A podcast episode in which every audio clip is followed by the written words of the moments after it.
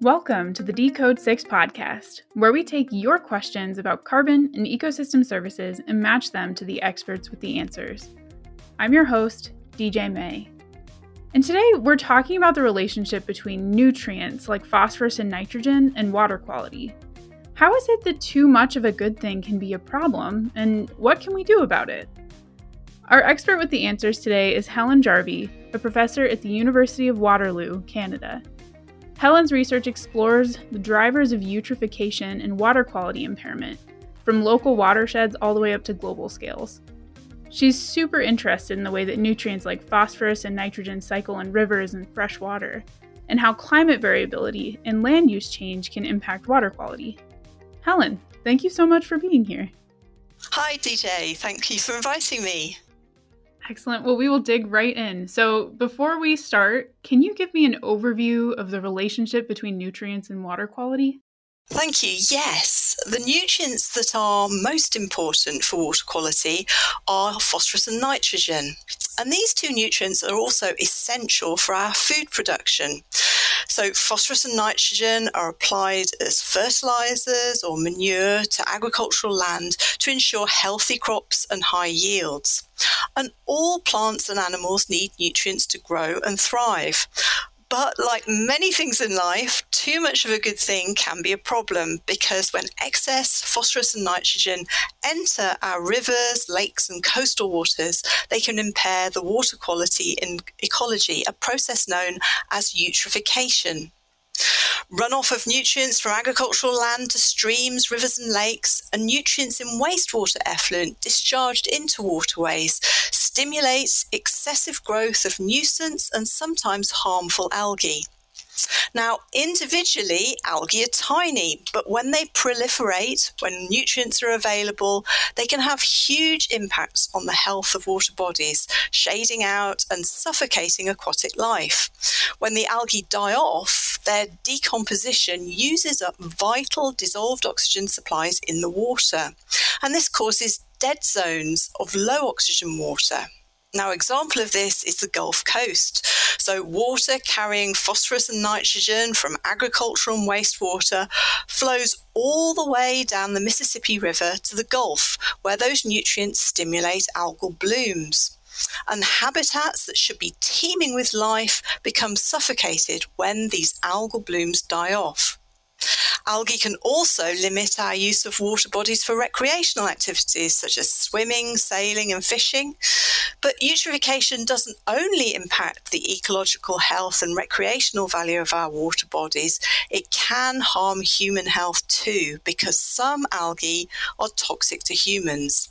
Now, during the 2014 water crisis in Toledo, Ohio, a harmful algal bloom in western Lake Erie resulted in the release of a dangerous toxin into the drinking water, and a do not drink advisory was issued for over 400,000 people. So, nutrients are vital we simply can't grow our food without them, but we need to strike the right balance between using them in agriculture and losing them in runoff, which impairs our water quality. Absolutely. Yeah. So it's essentially like what we need for crops. If we have too much, you end up feeding other things that obviously enjoy those nutrients as well. that's that's yeah. right.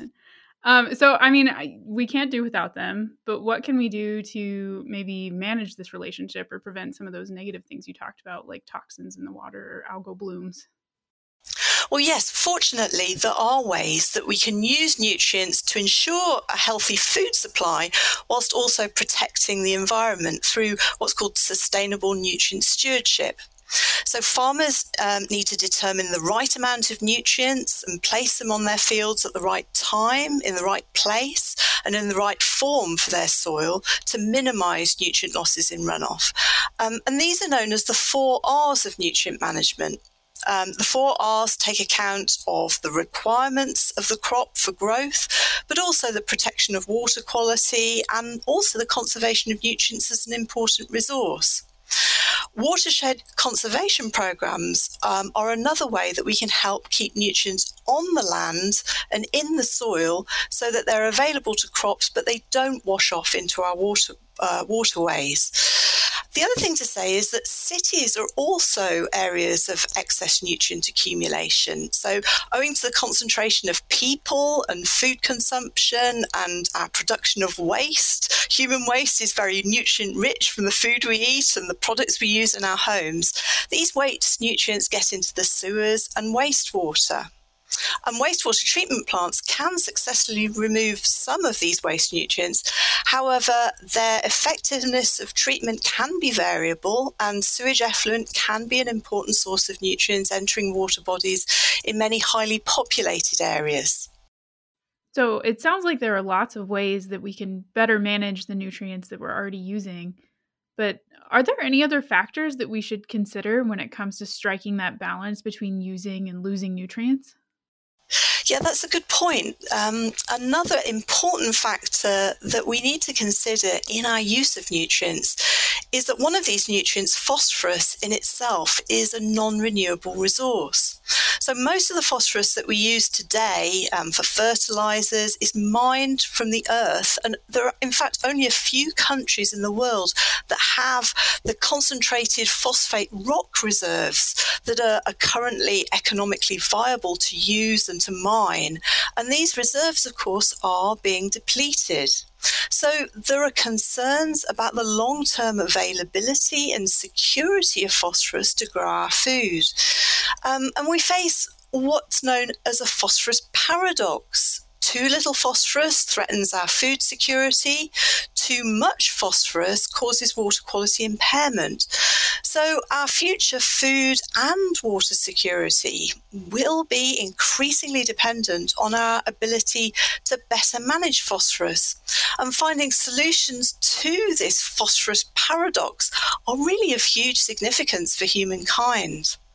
We need to manage phosphorus as efficiently as possible uh, in agriculture, but we also need to minimize the losses of phosphorus in, uh, across the entire food chain. So, from mining that phosphate rock to fertilizer production, and from farm to fork to wastewater treatment plants there are some important opportunities to recover phosphorus from organic waste, such as urban wastewater, and also from intensive livestock production, and recycle that phosphorus back into the food production system.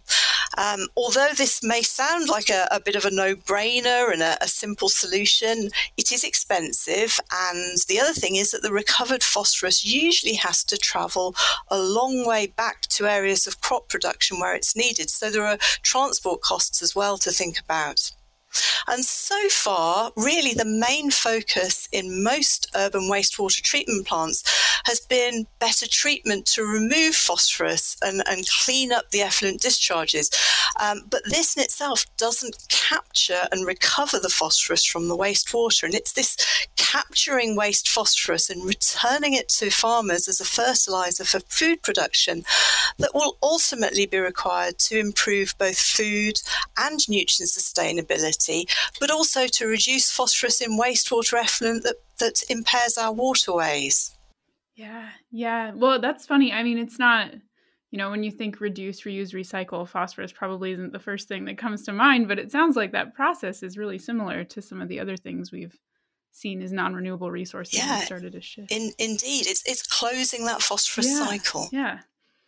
Uh, well, tell me about timing. Say you you realize maybe you're using you know a little too much, or there's ways that you could be more precise with your nutrient management. But how long will it take before we see these changes um, to the relationship with nutrients in our water supply?